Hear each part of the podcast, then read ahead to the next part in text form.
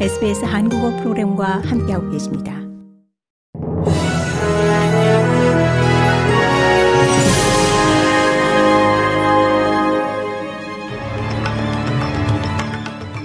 (2023년 10월 27일) 금요일 오후 SBS 한국어 간추린 주요 뉴스입니다.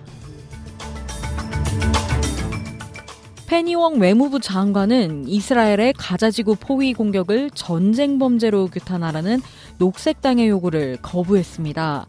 녹색당의 조던 스틸 존 상원 의원은 웡 장관에게 이스라엘의 행동을 집단적 응징의 교과서적 사례로 규정할 것을 촉구했습니다. 웡 장관은 이를 거부하고 이스라엘이 하마스에 맞서 민간인의 생명을 보호해야 한다고 거듭 강조했습니다. 웡 장관은 국제사회가 이 위기에서 벗어나 두 국가가 분쟁을 함께 해결할 수 있는 길을 모색해야 한다고 말했습니다. 피터 더튼 야당 당수는 녹색당이 너무 멀리 나갔다며 비판했습니다.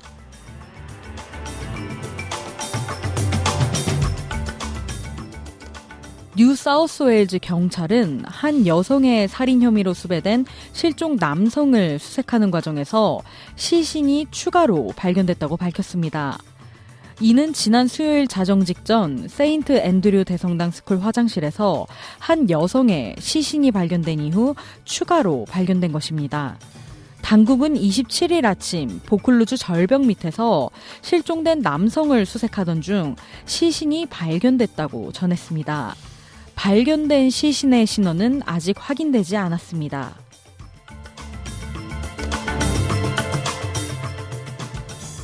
리커창 전 중국 총리가 갑작스러운 심장마비로 사망했다고 중국 언론이 보도했습니다. 지난 3월까지 중국 총리이자 중국 제2의 권력자였던 리커창 전 총리는 27일 자정 이후 68세의 나이로 사망했습니다. 중국 언론은 그가 사망 당시 상하이에서 휴식을 취하고 있었다고 전했습니다.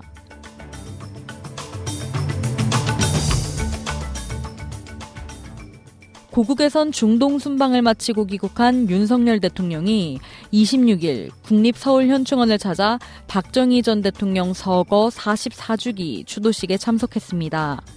박 전 대통령 추도식에 현직 대통령이 참석한 것은 이번이 처음입니다. 윤 대통령은 추도사를 통해 박 전 대통령의 위협을 되새기자고 강조했습니다. 이후 윤 대통령은 박근혜 전 대통령과 함께 박정희 전 대통령 묘소를 참배했습니다.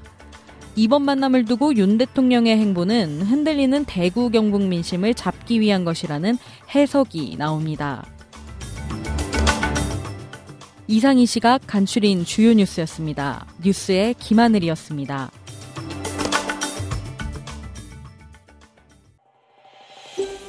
더 많은 이야기가 궁금하신가요? 애플 포드캐스트, 구글 포드캐스트, 스포티파이 또는 여러분의 포드캐스트를 통해 만나보세요.